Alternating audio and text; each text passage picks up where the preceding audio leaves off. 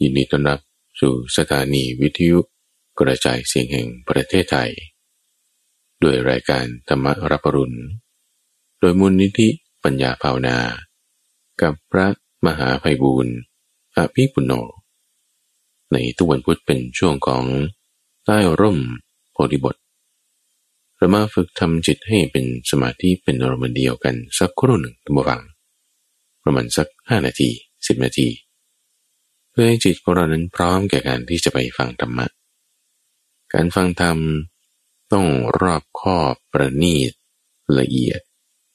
เหมือนกับการที่เราจะทำงาน เหมือนกับการที่เราจะเดินทาง เหมือนกับการที่เราจะพูดคุย มันต้องมีการเตรียมการ จะเดินทางก็ต้องเตรียมของ จะพูดคุยก็ต้องเตรียมเรื่อง จะทำงานก็ต้องมีการเตรียมการ เตรียมด้วยการที่ทำจิตของเราให้เป็นอารมณ์เดียว วันนี้เราหายใจลึกๆสักสองสามครั้งดู หายใจเข้าลึกๆเข้า หายใจออกยาวๆออก หายใจเข้าลึกๆเข้า ลึกเข้ากว่าเดิมอีก หายใจออกยาวๆยาวผ่อนออกไปอีก สักสองสามครั้ง นี่คือบังคับเลย นี่แบบว่าฝึกเอาเลยทำเอาเลย ให้แบบว่า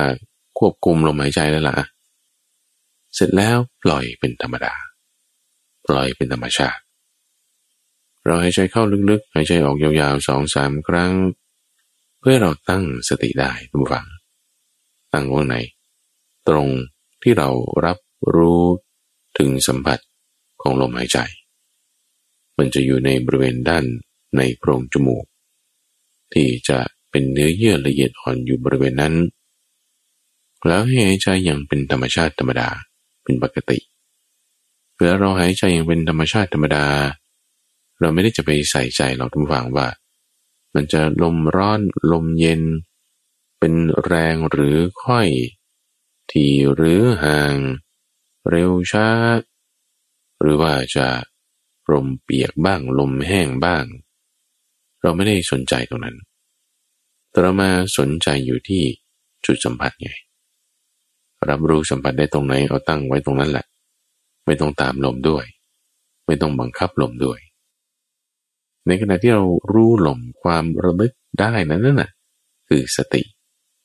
ลมหายใจไม่ใช่สตินะทุกฝังลมหายใจไม่ใช่สติลมไม่ใช่เป็นกายเป็นธาตุลม สัมผัสที่เกิดขึ้นในโพรงจมูกนั้น ก็ไม่ใช่ลม ไม่ใช่สติ แต่สัมผัสนั้นเป็นผัสสะทางกาย ผัสสะทางกายเกิดขึ้นเพราะลมมาโดนไง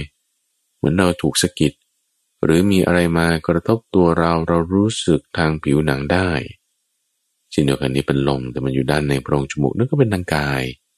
เป็นโผฏฐะที่มากระทบเป็นผัสสะ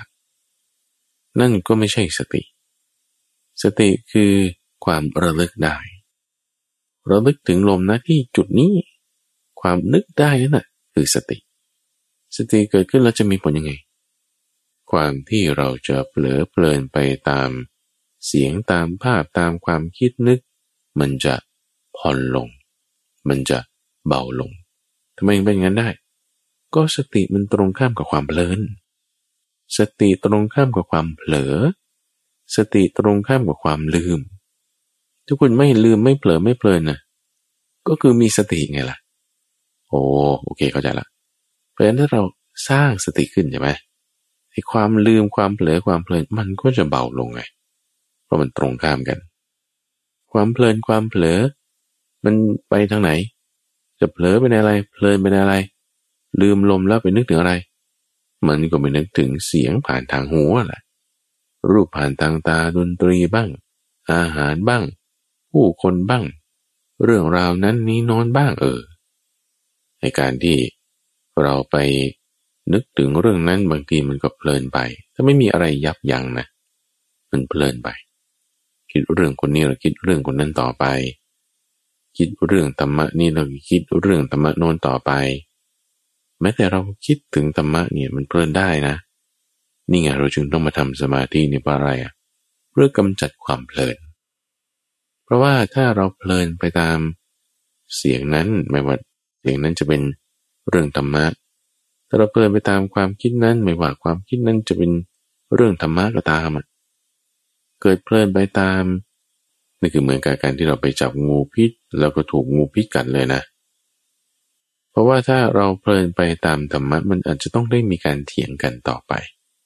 ว่าธรรมะต้องเป็นอย่างนี้ธรรมะไม่ใช่อย่างนี้ อีกคนหนึ่งก็ถ้าเพลินไปในธรรมะอีกเหมือนกันก็ต้องเสียงขึ้นหรอว่าธรรมะต้องเป็นอย่างนี้นะไม่ใช่เป็นอย่างนั้น เกิดการทะเลาะวิวาทบาดหมางกันละไม่ดี การที่เราจะป้องกันสิ่งนั้นได้ คือการที่เราตั้งสติขึ้นอย่างระวัง ไม่เพลินไป ไม่เผลอไป ไม่ฝังใจปักลงไปในสิ่งนั้น ด้วยการที่มีความระลึกได้ ถึงอะไร ในที่นี้เราใช้ลมหายใจ คืออนาปานสติพอเรานึกถึงลม ความระลึกได้นั้นคือสติ สติที่เกิดขึ้น เราก็เรียกอันนี้ว่าเป็นอาณาปานสติ หรือเอาความคิดดูกระดาษวันนี้เรามาทำสองอย่างเลย เอาความคิดมา เอาความคิดเรื่องที่เราเคยไปให้ทานมา เอาฉันเคยใส่บาตรที่วัดนั้น โอ้ฉันเคยทำประตูโบสถ์วัดโน้น โอ้ฉันก็ทำเสาเอกด้วย ฉันก็สร้างเสนาสนะสิ่งปลูกสร้างกุฏิวิหาร ลานจงกรม หรือแม้แต่ทำสื่อธรรมะพวกนี้เป็นบุญหมดอะที่เราสละออกนั่นคือการให้ทานใช่ไหมคิดถึงเลยคิดถึง คิดถึงระลึกถึงเรื่องดีๆเนี่ยความระลึกได้นั้นถ้าเรื่องดีนั้นเป็นเรื่องการให้ทาน ความระลึกได้นั้นก็เป็นจาคานุสติไงท่านฟังแล้วถ้าเรานึกถึงเอาคราวนี้เรามานึกถึงสิ่งของเราดูก็ได้อะ ตอนนั้นเนี่ยโอ้จะลงมือฆ่าสัตว์และจะตบยุงเนี้ยเออ ไม่ตบก็แล้วกันให้ชีวิตมันอะเราบริจาคเลือดให้มันหนึ่งหลอดน้อยๆ ให้ยุงงี้เกี่ยๆมันเอาไปแทนไม่ตีมัน เอานี่คุณมีศีลนี่นี่เอาระลึกถึงตรงนี้ ความระลึกได้เนี่ย มันก็เป็น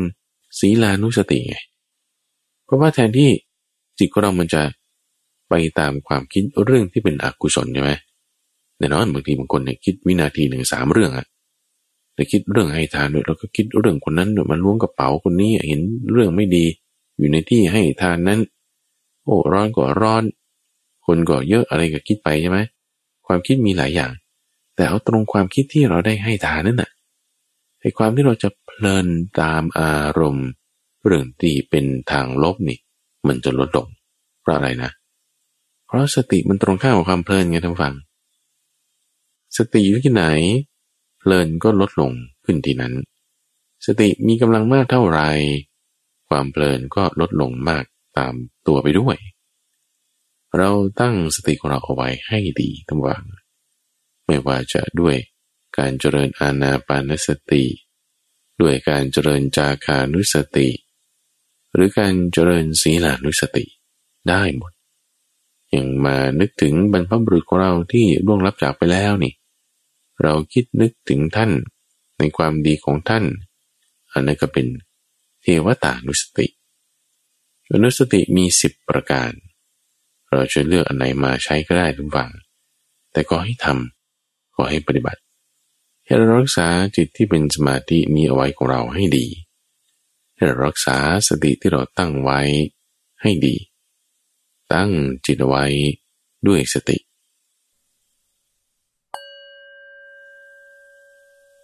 อาล่ะท่านผู้ฟัง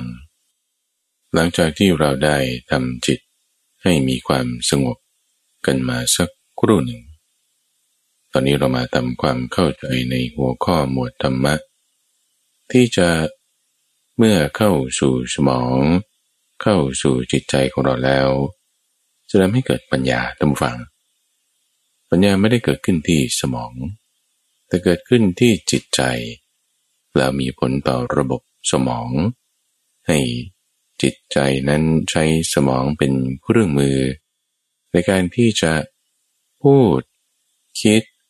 หรือว่าทำกระบวนการอย่างใดอย่างหนึ่ง ตามแต่ที่จิตนั้นจะ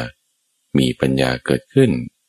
จากการที่เราได้ฟังเรื่องราวต่างๆ อันเป็นคำสอนของพระพุทธเจ้าในตุวันพุทธธรรมฟังเป็นช่วงของใต้ร่มโพธิบท ที่ข้าพเจ้าจะมานำหัวข้อแม่บทธรรมะ ที่พระพุทธเจ้าท่านได้ไตรตรองกลั่นกรอง เลือกเฟ้นด้วยปัญญา จึงมีการบัญญัติแต่งตั้งเปิดเผยแจกแจง แล้วก็ได้ประกาศเอาไว้ ว่าสิ่งนี้เป็นอย่างนี้อย่างนี้ เราคนรุ่นหลังท่านฟัง เมื่อท่านได้ประกาศแจกแจง แต่งตั้งเปิดเผย ได้ยินได้ฟังข้อมูลเหล่านั้นแล้วนะ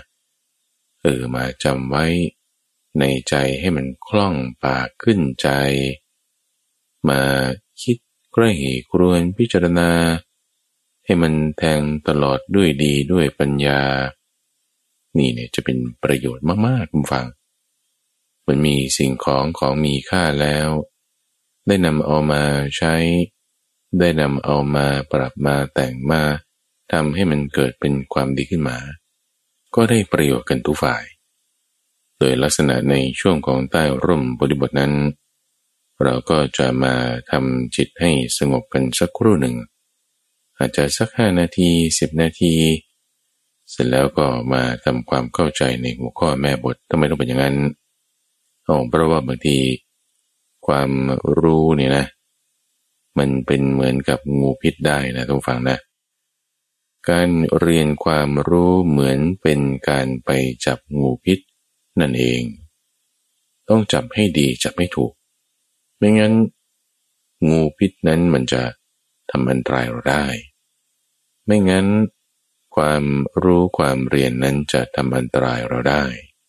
เหมือนไฟฟ้าเหมือนน้ำประปานี่แหละ มีประโยชน์นะ ใช้ไม่ถูกนี่ช็อตตายได้นะ ไฟฟ้า ใช้ไม่ประหยัดนี่เก็บเงินเราโอ้ แพงหูฉี่เลยนะ น้ำประปานี่ก็เหมือนกัน ไม่รู้จักใช้น้ำรั่วไหล มีปัญหาได้นะ หรือถ้าไม่ประหยัด เก็บเงินแพงอีกเหมือนกันนะ แต่ถ้าไม่มีมันก็ไม่ได้เหมือนกันนะก็ลำบากหลายอย่าง เพราะฉะนั้นเราจึงต้องรู้จัก ใช้ รู้จักทำให้เหมาะสม จึงต้องมีการทำสมาธินี่ไงเพื่อที่จะเป็นการรู้จักใช้ธรรมะให้เหมาะสมทำไมสมาธิถึงมีความสำคัญนี่ วันนี้จะมาอธิบายในเรื่องนี้เลย ในพระสูตรหลายแห่งมูฟัง พระพุทธเจ้าจะอธิบายถึงการทำสมาธิว่า เป็นส่วนประกอบของมรรคในการที่จะให้เกิดผลคือนิพพานได้นี่ ในหลาย ๆ ที่หลาย ๆ แห่ง จุดที่จะนำมาเสนอในวันนี้เป็นประสูตรที่มาในอังคุตรนิกาย ชื่อว่าวิมุตติสูตร หรือบางฉบับก็จะใช้หัวข้อของพระสูตรนี้ว่า วิมุตตายตนะสูตร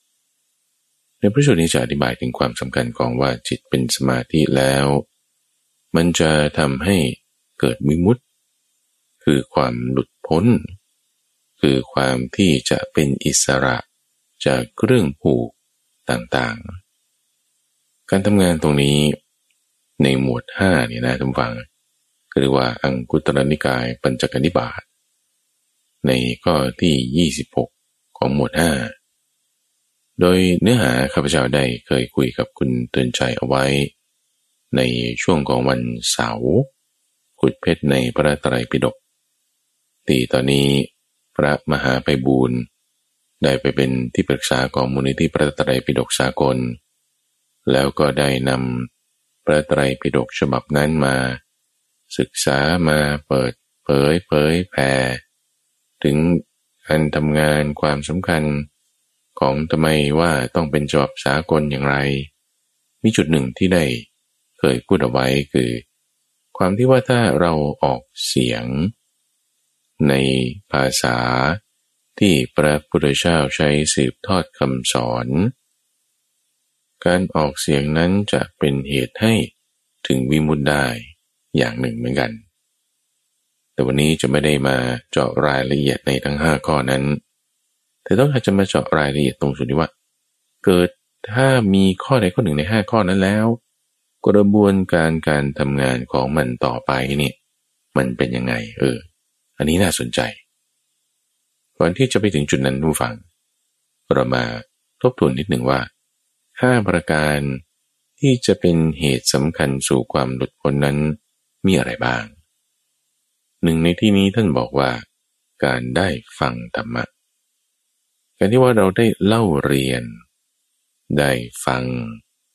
ธรรมะจากพระพุทธเจ้า หรือผู้ที่จำมาจากพระพุทธเจ้าอีกทีหนึ่ง ไม่ว่าธรรมะที่ได้ฟังนั้น จะมาในรูปแบบของฟังแบบภาษาบาลีเลย คือเป็นภาษาที่สืบทอดคำสอนนั้นมาเลย หรือว่าอธิบายในถ้อยคำภาษาบาลีนั้น อย่างทุกวันนี้ทุกฝัง ที่เราอ่านพระไตรปิฎกที่แปลเป็นภาษาไทยแล้วเนี่ยนะ อันนี้คือการที่ว่า แปลมาจากภาษา ที่สืบทอดคำสอนอีกชั้นหนึ่ง ถึงแม้ว่าจะอ่านพระสูตรเลยเองก็ตามนะทุกฝังนะ เพราะว่าถ้าภาษาที่เขาใช้สืบทอดคำสอนจริงๆเนี่ยคือปาลีภาษา หรือที่เราเรียกกันในปัจจุบันว่าภาษาบาลี ภาษาบาลีภาษาบาลีถ้าเขียนในรูปของภาษาบาลีจริง ๆ ก็จะเรียกว่าปาลีภาษาคือจะพูดข้อนี้ให้ท่านฟังเข้าใจก็จะต้องยกอุปมาเปรียบเทียบกับภาษาจีนอย่างนี้เป็นต้น ถ้าเราบอกว่าเอ้ยภาษาจีนคุณภาษาจีน จีนอะไรอะจีนแมนดาริน หรือว่าจีนไหหลำหรือว่าจีนแต้จิ๋วหรือว่าจีนฮกเกี้ยน เอาเอาแมนดารินนี่แหละแมนดารินแมนดารินนี่คือภาษาอังกฤษเขาเรียกภาษาแมนดารินว่าแมนดารินใช่ไหมล่ะแต่จริงคนจีนเขาเรียกภาษาเขาเรียกว่า华语 华语 นี่คือภาษาจีน ถ้าเปรียบเทียบเดียวกันว่า ปาลีภาษา นี่คือหัวหยีแต่เราเรียกภาษาไทยว่าภาษาบาลีอันนี้คือเหมือนกับแมนดารินไง เพราะฉะนั้นที่แปลนี่ก็คือแปลมาแล้ว ไม่ใช่ภาษาที่ดั้งเดิมสืบทอดมา อันนี้คือลักษณะที่ว่าเป็นการแสดง แต่การที่บอกบอกนี่คือบอกตามภาษาดั้งเดิมเป๊ะ ซึ่งในประเทศไทยเราก็ยังมีปาลีภาษา ที่ เป็นใช้ตัวอักษรไทยเป็นตัวเขียนใช่ไหมแล้วก็มีส่วนที่แปลมา การฟังไม่ว่าจะในแบบไหน ไม่ว่าจะเป็นปาลีภาษา หรือในรูปแบบที่แปล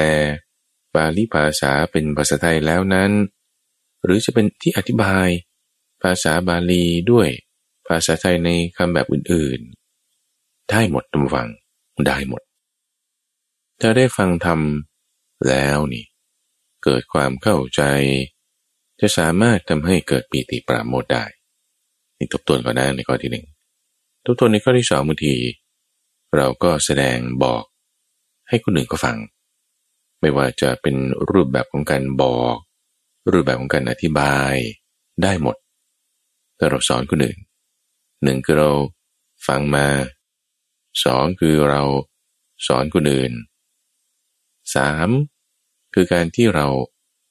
สัจฉายะ สัจจายะในที่นี้หมายถึงเจาะจงลงมาเอาตรง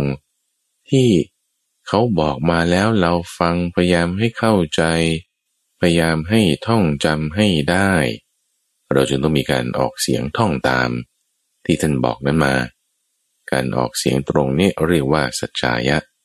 เอาแล้วการที่สัจจายะขึ้นคือออกเสียง มันไม่เหมือนกับแสดงยังไง เพราะว่าเวลาแสดงก็ต้องใช้คำพูดบอกอยู่ดีใช่ไหมต่างกันตรงที่ว่า สัจชายะเนี่ยจะต้องบอกคือพูดเสียงออกไปเนี่ยเป็นปาลีภาษาเท่านั้นไง แต่แสดงนี่คุณจะแสดงเป็นภาษาบาลี หรือคุณจะแสดงเป็นภาษาไทย ภาษาจีน ภาษาเวียดนาม อะไรได้หมดไงก็ให้เป็นลักษณะที่ว่าเราได้มีการ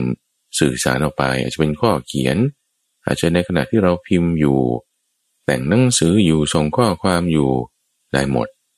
แต่ถ้าสัจชายะนี่คือเฉพาะจอดจงว่าออกเสียงแบบนี้แบบนี้ตามภาษาบาลีเท่านั้นนี่คือในข้อที่สามส่วนในข้อที่สี่นั้นก็คือ การที่เราได้ไตรตรองใคร่ครวนตริตรึก ถึงธรรมะที่เราได้ฟังมา คือเอาเรื่องราวที่เราได้ฟังมามาคิดพิจารณาตามนั่นเอง การคิดพิจารณาตามไตรตรองใคร่ครวน เรื่องที่ได้ฟังมามันก็คือการโยนิโสมนสิการนั่นเองทุกฝัง เพราะว่าหลักคำสอนของพระพุทธเจ้าเวลาท่านสอนให้ใครคิดเรื่องอะไรก็ตามเนี่ยนะ ก็จะคิดให้เป็นเหตุเป็นผล มีเหตุเกิดมีผลคือความดับ ยังไงยังไง มันก็ตามเรื่องของอริยสัจสี่คิดแบบนี้ก็เป็นโยนิโสมนสิการ ก็จะเป็นเหตุให้ถึงวิมุตได้ ประการที่สี่ ส่วนประการที่ห้าคือการทำสมาธิเลย ไม่ว่าจะในรูปแบบการนั่งรูปแบบการเดิน หรืออาจจะไม่ได้มีรูปแบบในขณะที่เรากำลังทำงานนั่นนี่อยู่แล้ว ถ้าเกิดมีสมาธินิมิตอย่างใดอย่างหนึ่งเกิดขึ้น เออแล้วจิตเป็นอารมณ์เดียวพวกนี้จะทำให้สามารถมีความพ้นเกิดขึ้นได้ ในประการที่ห้านี้ก็คือจะเน้นมาเรื่องของ การทำจิตให้เป็นอารมณ์เดียว มีความสงบ ในทั้งห้าข้อนี้ทุกฝังจะเป็นเหตุให้ถึงความหลุดพ้น ให้ละอาสวะกิเลสได้ ให้บรรลุธรรมได้ เราเรียกว่าวิมุตติฝัง วิมุตติแปลว่าพ้นอยู่เหนือการควบคุมของตาหูจมูกลิ้นกายและใจ อยู่เหนือการที่จะต้องสะดุ้งไปตามการเปลี่ยนแปลง ของสิ่งภายนอกทีนี้มาประเด็นที่สำคัญใน episode นี้ท่านผู้ฟัง ในช่วงใต้ร่มโพธิบทก็คือว่าถ้าเรามีห้าประการนั้นแล้วเนี่ยเรามีห้าประการนั้นแล้วเนี่ยกระบวนการที่ห้าอย่างนี้ทำให้เกิดความหลุดพ้นได้เนี่ยมันมาอย่างไงเออตรงนี้ ซึ่งในแต่ละข้อแต่ละข้อทั้งห้าประการที่ได้พูดไปเมื่อสักครู่เนี่ยนะ จะให้เกิด domino effect คือเหมือนกับว่า ไล่เป็นกันขั้นไล่เป็นกันขั้นเหมือนตัวโดมิโนนี่มันตกลงอันหนึ่งใช่ไหมอันหนึ่งก็ตกลงตาม ตกลงตาม ล้มลงล้มลง ไล่ไปไล่ไปแต่ domino effect อันนี้ มีตัวเริ่มต้นที่ไม่เหมือนกันห้าอย่างอย่างที่ว่านี้ จุดเริ่มต้นแตกต่างกันมีห้าประการ แต่สายการไล่ไป จนถึงวิมุตติของมัน เหมือนกันท่านผู้ฟัง จุดเริ่มต้นมีมาห้าอย่างไม่เหมือนกันใช่ไหมแต่พอมีการ kick start kick off เตะเริ่มต้นตัวแรกแล้วที่ไม่เหมือนกันห้าตัวเนี่ย ตัวใดตัวหนึ่งก็ได้ ตัวต่อต่อมาตัวต่อต่อมา เออมันเหมือนกันเลย เหมือนกันเลย จึงต้องการนำกระบวนการตรงนี้แหละท่านผู้ฟังมาอธิบายใน episode นี้ แล้วพอมีอันใดหนึ่งในห้าอย่างนี้เนี่ยสิ่งที่สำคัญที่ต้องเกิดถัดมาที่จะเหมือนกันในธรรมะทั้งห้าประการเลยนะ ข้อแรกก็คือ จะทำให้เกิดความเข้าใจอัตถะเข้าใจธรรมะ จากเหตุอันใดอันหนึ่งในห้าประการตามที่ว่ามาแล้วนั้น ที่เข้าใจอัตถาเข้าใจธรรมะในอันไหน ในอันไหนก็ได้ที่เราได้เคยฟังมา ได้เคยเล่าเรียนมาจำได้ มีความเข้าใจด้วยดีด้วยปัญญาอย่างชัดเจน คือบางทีเรื่องที่เราคิดอยู่เนี่ยเราพยายามทำความเข้าใจในเรื่องนี้ แต่บางทีมันกลับไปเข้าใจอันอื่นที่เราอาจจะจำไม่ได้ตอนนี้แต่ว่าเคยจำได้มานานแล้วก็ได้ ความเข้าใจตรงนี้มันเกิดได้ อาจจะไม่ได้เกิดจากตรงบทที่เราพยายามสวดอยู่ตอนนี้ เช่นตอนนี้สวดบทพาหุงอยู่ หรือตอนนี้สวดบทธรรมจักอยู่ แต่ความเข้าใจมันจะไปเข้าใจเรื่องศีลอย่างนี้เป็นต้น เออเป็นไปได้ จุดที่เป็นตัวทริกเกอร์เป็นตัวเริ่มต้นคือ 5 ประการนั้นใช่ไหมขั้นตอนข้อที่หนึ่งที่จะเหมือนกันเลยคือ มีความเข้าใจอัตถะ เข้าใจธรรมะ ในธรรมะอย่างใดอย่างหนึ่ง ที่เราได้เคยเรียนมาแล้ว ที่เราอาจจะเคยทรงจำได้ ที่เราจะมีความเข้าใจมาแล้วระดับหนึ่ง แล้วเรามีความเข้าใจในอัตถธรรมะข้อนั้น ลึกซึ้งลงไป นี่นี่คือประการที่หนึ่งประการที่สองถัดมาที่จะเป็น domino effect ตัวถัดมาก็คือว่า พอมีความเข้าใจลึกซึ้งลงไปแล้ว ก็จะมีปราโมทปราโมทนั้นคือความที่เราสบายใจ มันมีความร่าเริงใจ มีความแจ่มใส โอ้ยข้อนี้เป็นอย่างนี้นี่เอง เหมือนมีคนชี้ขุมทรัพย์ให้ โอ้ดีใจเจอแล้วนี่ ปราโมทนี่จะเป็นข้อที่สองแบบว่าเหมือนไม่ได้เจอญาติที่ห่างเหินกันไปนานโอ้แล้วเรามาเจอ กันในที่ที่มันเซอร์ไพรส์เนี่ยไม่คิดว่าจะมาเจอในที่นี้ เจอเพื่อนเจอญาติ ที่ว่าบางทีเราไปต่างประเทศแล้วก็เจอกัน ไปเจอกันในสถานที่ที่ไม่ได้นัดหมายเป็นต้น จะเกิดความปราโมทขึ้น เหมือนแบบว่า เหมือนกระโดดโลดเต้นขึ้นดีใจร่าเริงแจ่มใสมากนี่นี่คือ ข้อที่สองถัดมา ข้อที่สามถัดไปก็คือว่าเมื่อปราโมทแล้วจะมีปีติ ปีติคือความอิ่มเอิบใจ ความสบายใจ อิ่มเอิบใจสบายใจต่างกับปราโมทยังไง ปราโมทนั้นมันจะหยาบกว่า ปีติเป็นความสุขที่ละเอียดกว่าลงมาคือเจ้าปีติเนี่ยมันจะมีอยู่สองประเภทตั้งฟัง คือปีติที่อาศัยเครื่องล่อ คือยังเป็นอามิตรเช่นต้องเอาอาหารมาล่อ ต้องกินอาหารประเภทนี้ถึงจะมีความสบายใจความอิ่มเอิบใจ ต้องให้คนนี้เข้ามาพูดกับเราอย่างนี้ เราถึงจะมีความอิ่มเอิบใจความสบายใจ ต้องให้สถานการณ์นี้ต้องฟังดนตรีแบบนี้ นี่คือปีติชนิดที่ยังมีเครื่องล่อ กับปีติชนิดที่ไม่อาศัยเครื่องล่อละก็เรียกปีติที่เป็นนิรามิตคือเกิดจากในภายในอย่างแท้จริง ซึ่งในที่นี้ก็คืออะไร คือปราโมทไงปราโมทเกิดจากตรงไหน เกิดจากที่เรา ได้ฟังธรรม เกิดจากที่เราได้แสดงธรรม เกิดจากที่เราได้ท่องบทแห่งธรรม ท่องในที่นี้คือสัชฌายะ เกิดจากที่เราได้ไตรตรองใคร่ครวญอันนั้น เกิดจากที่เราก็ได้ทำสมาธิแล้วเกิดความเข้าใจอันใดหนึ่งอย่างนั้นขึ้นมาห้าประการแรกนั้นเป็นตัว trigger เป็นจุด kickstart kickoff ที่ไม่เหมือนกัน แล้วมันทำให้เกิดปราโมทย์ในข้อที่สองจึงส่งผลให้เกิดปีติในข้อที่สามนี่ไงผู้ฟัง ปราโมทจึงเป็นลักษณะความร่าเริงแจ่มใสที่มันก็อาศัยเครื่องล่ออื่นมาเป็นเหตุแล้ว เข้าสู่ภายในละตรงจุดที่ว่าไม่มีเครื่องล่อไม่มีเครื่องล่อที่เป็นนิรามิตปีตินี้นะ่ะที่มาจากภายในภายในคือภายในอย่างนี้ตั้งฟัง คือบางทีเราอาจจะดูเหมือนว่าเอ้มัน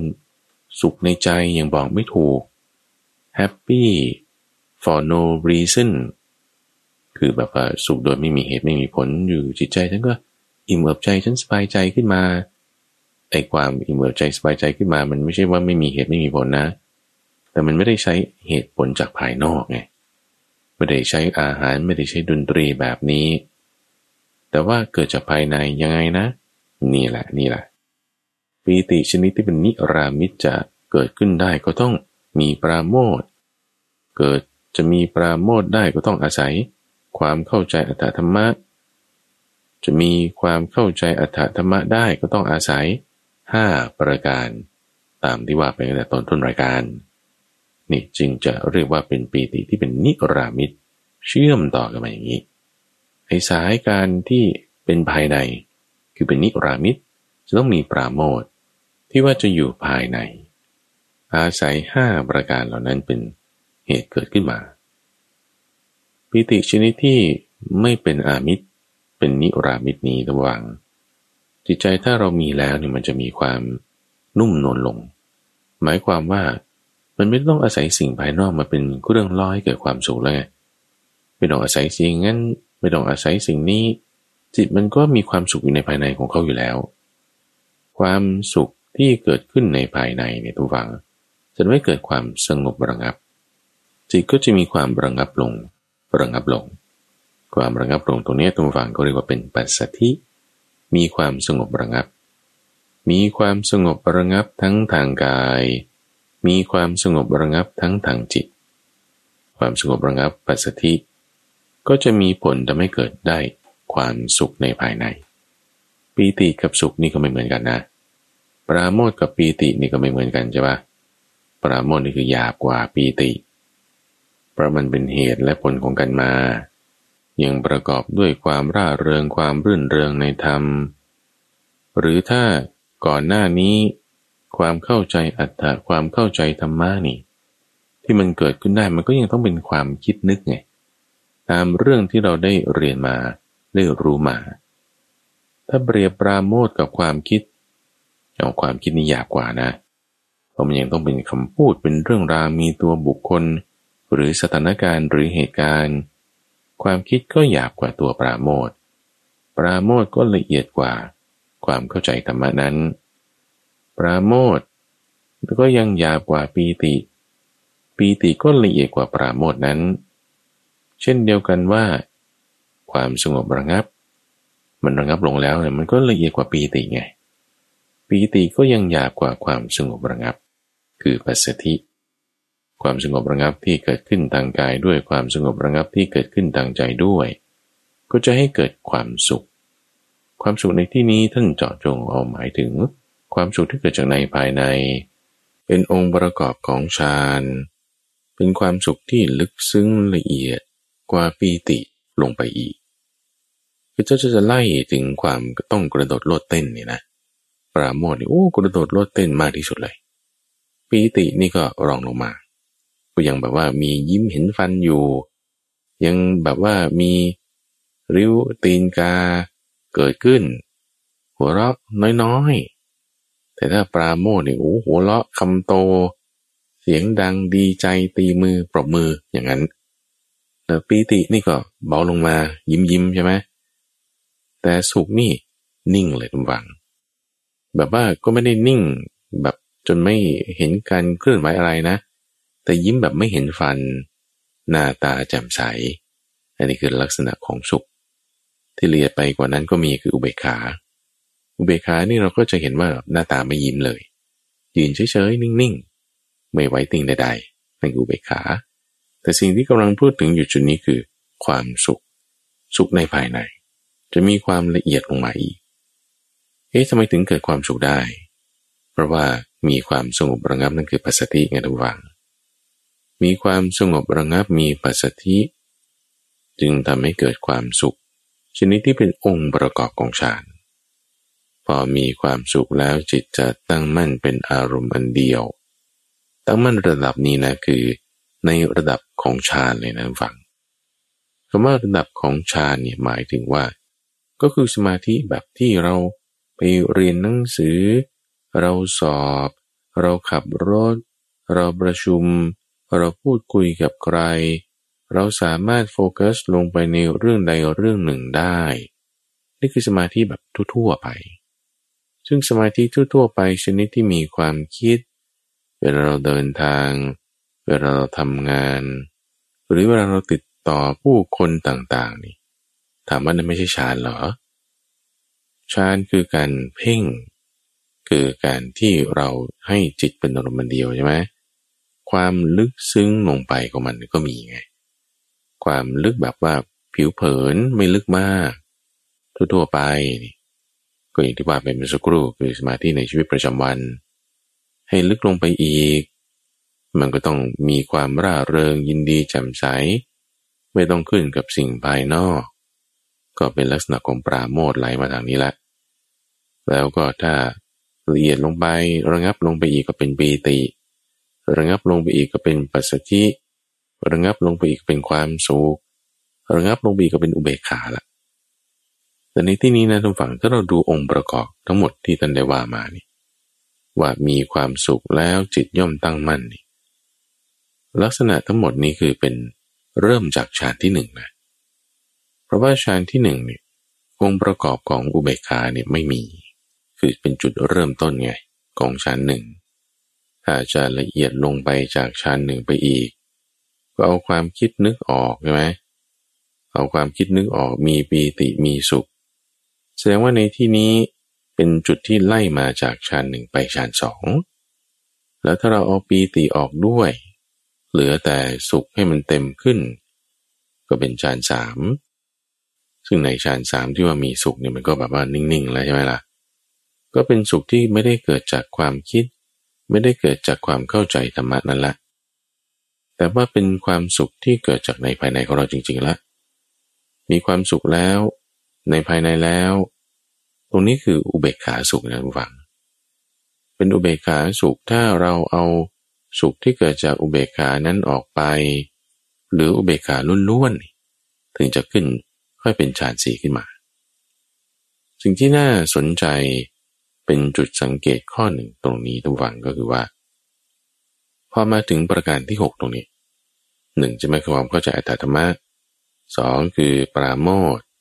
สามคือปีติสี่คือความสงบระงับห้าคือสุขหกคือจิตตั้งมั่นถ้ามาถึงตรงจิตตั้งมั่นนี่จะไม่มีความคิดแล้วนะ ไม่ใช่ต้องมีวิตกวิจารณ์ คือความคิดนั้นเกิดตั้งแต่ในข้อที่หนึ่งแล้ว ที่ว่าเข้าใจอัตถะเข้าใจธรรมะ ที่เราได้เคยฟังมา ได้เคยเรียนมา ได้เคยรู้มา เพราะว่าที่ถ้าเราได้ฟังมันก็เป็นคำพูด ที่ถ้าเราได้เรียนมันก็เป็นตัวหนังสือ เป็นตัวอักษร ยังเป็นลักษณะของวิตกวิจารณ์อยู่ไงพอมีลักษณะของวิตกวิจารณ์แล้วจะเข้ามาสายภายใน องมาทางปราโมทเป็นสายภายในเข้าสู่จิตใจ ไม่ได้ต้องอาศัยภายนอกละกระบวนการที่เข้าสู่ภายใน ไม่ขึ้นอยู่กับปัจจัยภายนอก กระบวนการที่จะให้วิตกวิชามันหายไประงับไป คือต้องมาทางปราโมทปีติ เกิดความสงบระงับ เกิดความสุขตั้งมั่นอย่างนี้เป็นถ้าเราดูแล้วนะว่า เฮ้ยนี่มันเป็นวิธีการที่จะเลื่อนขึ้นนะจากชั้นหนึ่งไปชั้นสองเลยนะ เพราะว่าชั้นหนึ่งยังมีวิตกวิจารไงแต่ชั้นสองนี่ไม่มีแล้วนะมีปีติสุข มีการที่จิตเป็นอารมณ์เดียว เออ เราจะมาสายทางนี้ได้ ก็ต้องให้มีปราโมทเกิดขึ้น มีความแบบอิ่มเอิบใจความสบายใจปีติ เกิดขึ้น แล้วต่อไปก็จะทำให้จิตเป็นหนึ่งขึ้นมา ที่น่าสนใจประการต่อไปคือว่าพอเรามีลำดับขั้นเป็นโดมิโนหกรายการหกขั้นตอนหกตัวนี้มาแล้ว จนถึงจิตตั้งมันแล้วมันหลุดพ้นยังไงเนี่ยหลุดพ้นระดับแรกก่อนทุกฝังพ้นจาก ผัสสะภายนอกพ้นจะด่าจะว่าเราพ้นละ เหนือละผลละเหนือแล้วเนี่ยคือวิมุตติ อากาศจะร้อนจะเย็น เราจิตใจไม่สะดุ้งสะเทือน สั่นไหว ไปตามการเปลี่ยนแปลงของเสียงนั้นละ ตามอากาศอุณหภูมิร้อนเย็นนั้นละ นี่คือหลุดพ้นละข้อที่หนึ่งหลุดพ้นนี่คือแบบว่ายังกลับกำเริบได้ไงเป็นแบบว่าหลุดพ้นชั่วคราวเฉยๆ ราะอะไรเพราะว่าถ้าวันไหนจิตไม่เป็นสมาธินะ เออจิตไม่ตั้งมั่นเพราะสมาธิก็เสื่อมได้เหมือนกัน ศีล สมาธิปัญญาพวกนี้เสื่อมได้หมดนะเราจะไมถึงท่านว่าอย่างนั้นโอ้ก็ถ้าเมื่อก่อนเราไม่มีศีลเดี๋ยวนี้เรามีศีลเอาแสดงมันเที่ยงหรือไม่เที่ยงล่ะเออถ้าเมื่อก่อนเราไม่มีสมาธิเอาเดี๋ยวนี้เรามีสมาธิเอาแสดงว่ามันเที่ยงหรือไม่เที่ยงล่ะเออเมื่อก่อนไม่มีเดี๋ยวนี้มีมามันก็ไม่เที่ยงสิท่านเพราะว่า เมื่อก่อนมันยังไม่เกิดเดี๋ยวนี้มันเกิดขึ้นมาแล้วแล้วที่เกิดขึ้นมาแล้วมันจะดับไปได้ไหมโอ้ยแน่นอน ไม่มีอะไรจะอยู่ถาวรแน่ แม้สิ่งที่ดูเหมือน มั่นคงถาวรจีรังยั่งยืน มันก็มีอายุของมัน มันก็มีเหตุปัจจัยเงื่อนไขของมัน เหตุปัจจัยเงื่อนไขอยู่ยาวนานเท่าไหร่มันก็ตามนั่นแหละแต่เหตุปัจจัยเงื่อนไขเปลี่ยนแปลงไปมันก็ดับไปหายไปเหมือนกัน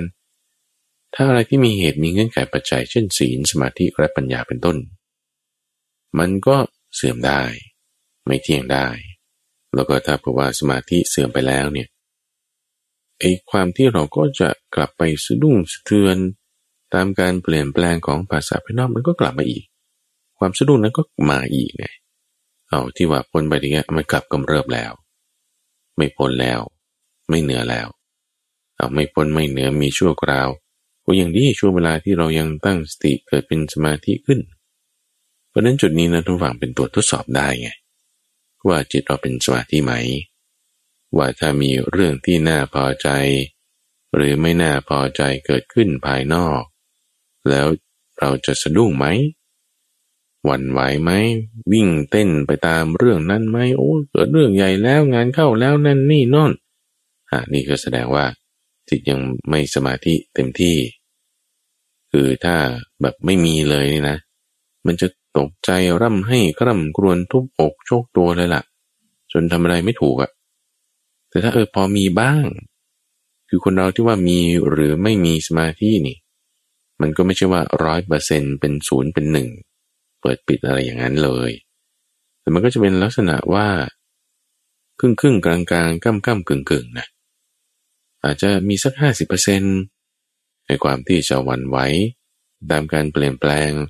มันก็จะลดลง ไอ้ที่แบบยังสะดุ้งสะเทือนอยู่ก็ยังมีบ้าง ก็จะไล่ไปตามกำลังของสมาธิกำลังของสติที่เรามี ว่าจิตเป็นอารมณ์เดียวมากน้อยขนาดไหน ความลึกซึ้งดื่มด่ำลงไปตรงนี้แหละคือทั้งหกขั้นตอนนี้ วิมุตต์เกิดขึ้นตรงที่จิตเป็นสมาธิได้ วิมุตต์คือหลุดพ้นจากเรื่องของกาม ที่ต้องไปตามตาหูจมูกลิ้นและกายล่ะถัดมาทุกฝัง ที่ว่าวิมุตต์ถัดมาอีกก็คือ พ้นจากอำนาจของกิเลส กิเลสนั้นเกิดจากผัสสะ กิเลสคือความโลภความโกรธ ความหลง ลักษณะของความโลภนั้นก็จะทำให้จิตของเรานั้นมันอยากได้ มันหิวโหย มันต้องการมันหิว จะเอาให้ได้ อย่างที่สองโทสะคือความร้อน ความที่จิตจะต้องรุ่มร้อน อยู่ไม่เป็นสุข โกรธขึ้นมา มีความแค้นเคืองพยาบาท ไม่พอใจ นี่ลักษณะความโกรธ อันที่สามคือความหลง ความหลงคือความไม่เข้าใจสถานการณ์ ไม่รู้ว่าสิ่งนี้คืออะไรมีมาทำไม เกิดมาได้ยังไง ความอากตันยูความขี้เกียจ ความไม่สนใจไม่ใส่ใจไม่มีหิริโอตปะพวกนี้คือ โมหะ ความหลงทั้งสิ้น จิตที่เหนือจากราคะโทสะโมหะ ไม่ใช่ว่ามันไม่เกิดไม่มีนะ ราคะโทสะโมหะบางทีมีผัสสะมากระทบ มันอาจจะกระตุ้น ให้มีกิเลสตามที่จิตนั้นเคยถูกอบรมมาเกิดขึ้นแล้ว แต่มันไม่เข้าถึง จิตของเรา เหมือนมีเยื่ออะไรบางๆมาหุ้มอยู่ ก็คือเช่นดอกบัวหรือใบบัวนี่แหละ ที่เวลาโดนน้ำแล้วมันจะแยกออกจากกันไม่เปื้อนกัน เพราะมันเหมือนมีนาโนเทคโนโลยีอะไรมาเคลือบเอาไว้ ลักษณะที่จิตอยู่เหนือปัจจัยต่างๆ แม้ว่าจะมีเรื่องราวมากระทบ แล้ววางได้ อยู่เหนือได้ จากกิเลสนี่คือประการที่สองนี้ กิเลสเครื่องเศร้าหมองใจ จะทำจิตใจทำปัญญาของเราให้ถอยกำลัง อยู่เหนือจากกิเลสได้ ซึ่งความอยู่เหนือนี้ก็ต้องประกอบด้วยปัญญา ท่านจึงมักจะใช้สองคำนี้ด้วยกันระหว่างคือ วิมุตต์และวิชาท่านจะเรียกว่าเป็นวิชาวิมุตต์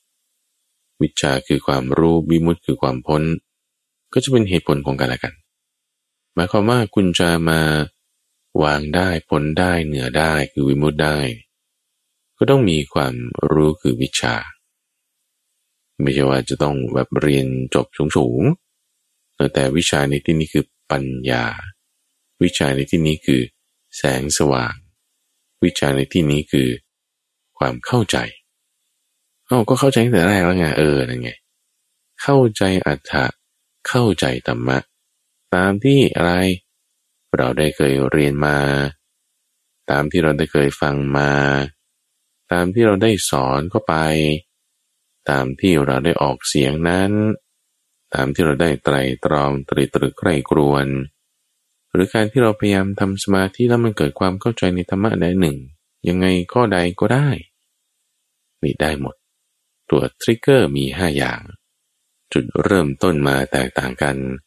แต่สายการเข้าสู่จิตใจให้เกิดปัญญานั้นเหมือนเหมือนกันในข้อนี้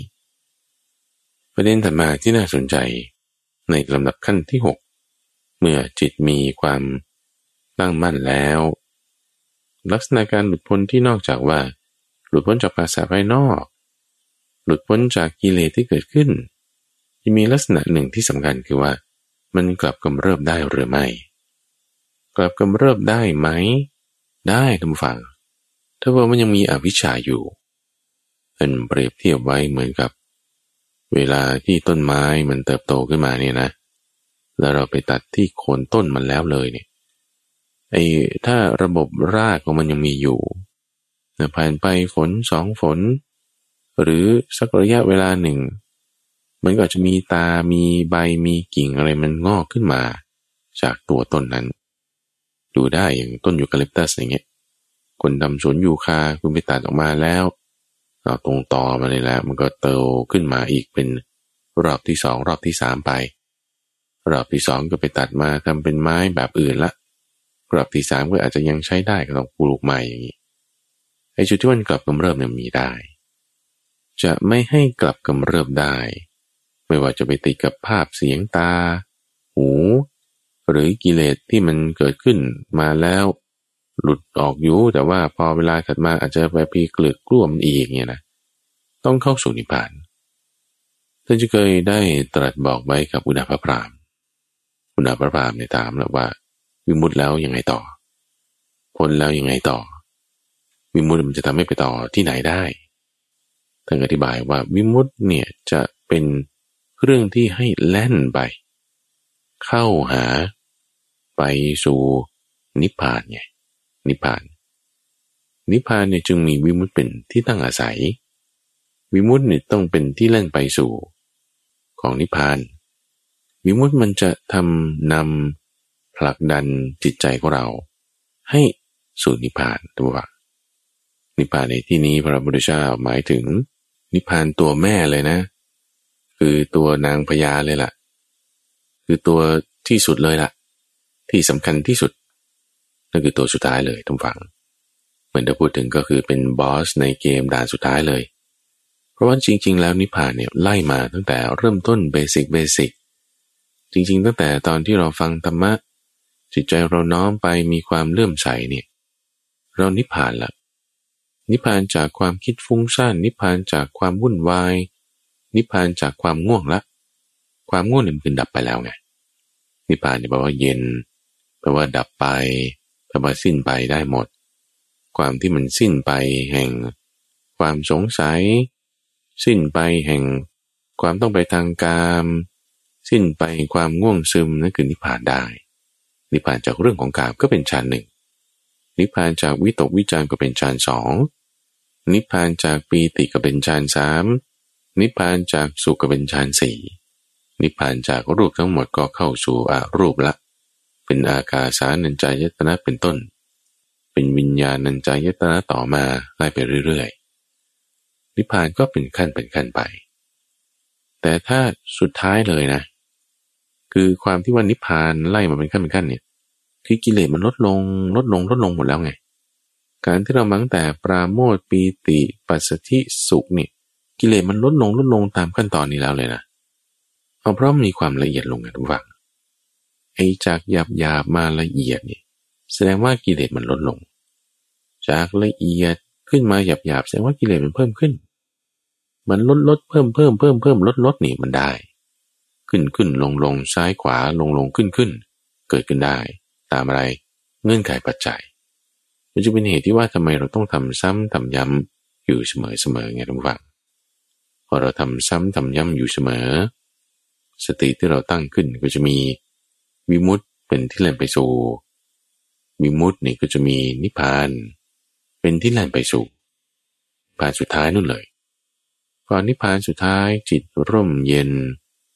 ไม่สะดุ้งแล้วก็ไม่กลับกำเริบด้วย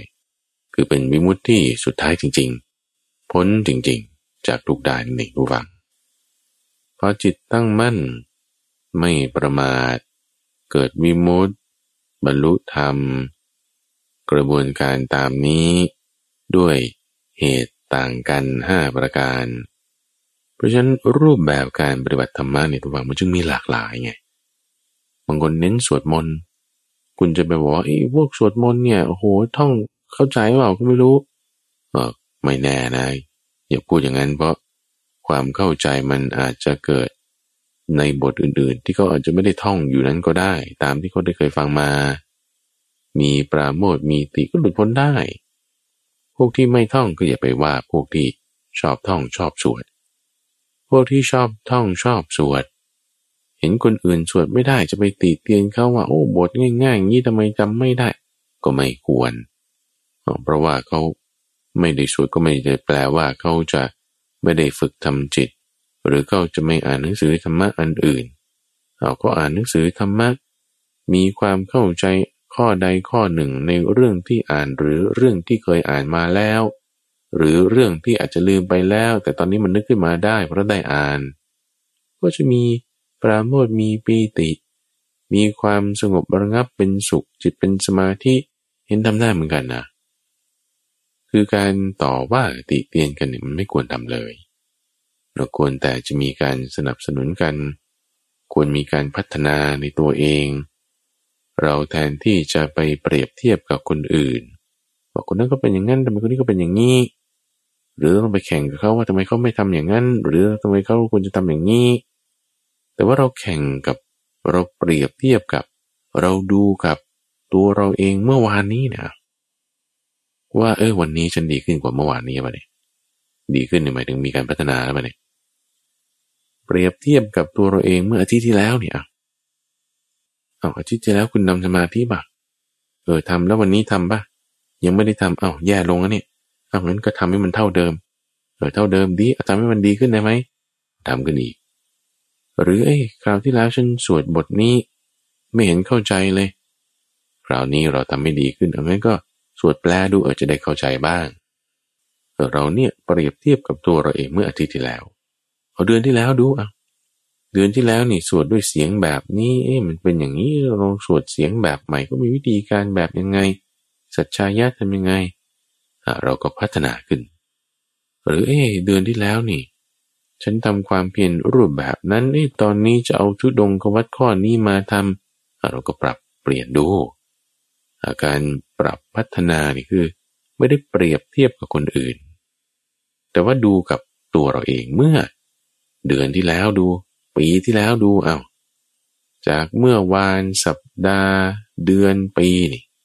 เรามีการพัฒนาเปลี่ยนแปลงหรือแก้ไขอย่างใด หรือไม่ไงระวังเราก็จะไม่ได้เพ่งโทษตีเตียนใครแต่จะเกิดการพัฒนาตัวเองอยู่เสมอนั่นเอง ในช่วงของใต้ร่มบริบทนี้ ก็ได้นำเสนอ กระบวนการทุกวัง สรุปนะนี่คือการสรุป เป็นกระบวนการที่จากภายนอกเข้าสู่ภายใน กระบวนการความละเอียดลึกซึ้งลง ของธรรมะที่ปรากฏขึ้นแล้ว ให้เกิดปัญญาในภายในอย่างไร ให้เกิดความหลุดพ้นมีมุดขึ้นอย่างไร กระบวนการทั้งหมดนี่คือมีปัญญาเกิดละให้เกิดการหลุดพ้นอย่างนี้นั่นเองมูลนิธิปัญญาภาวนารวมกับสถานีวิทยุกระจายเสียงแห่งประเทศไทย จะได้นำช่วงใต้ร่มบริบทนี้ มาพบกับท่านผู้ฟังเป็นประจำในทุกวันพุธ ตั้งแต่เวลาตีห้ถึงหกโมงเช้า โดยมีข้าพเจ้าพระมหาไพบูรณ์อภิปุโนเป็นผู้ดำเนินรายการท่านผู้ฟังสามารถที่จะติดตามรับฟังย้อนหลัง ได้ในระบบพอดแคสต์หรือไปที่เว็บไซต์ก็ได้ที่ปัญญา .org หรือตามสื่อโซเชียลมีเดียจะเป็น Facebook Fanpage หรือ YouTube Channel ท่านฟังก็สามารถเลือกติดตามรับฟังได้ แล้วพบกันใหม่ในวันพรุ่งนี้จุดบัต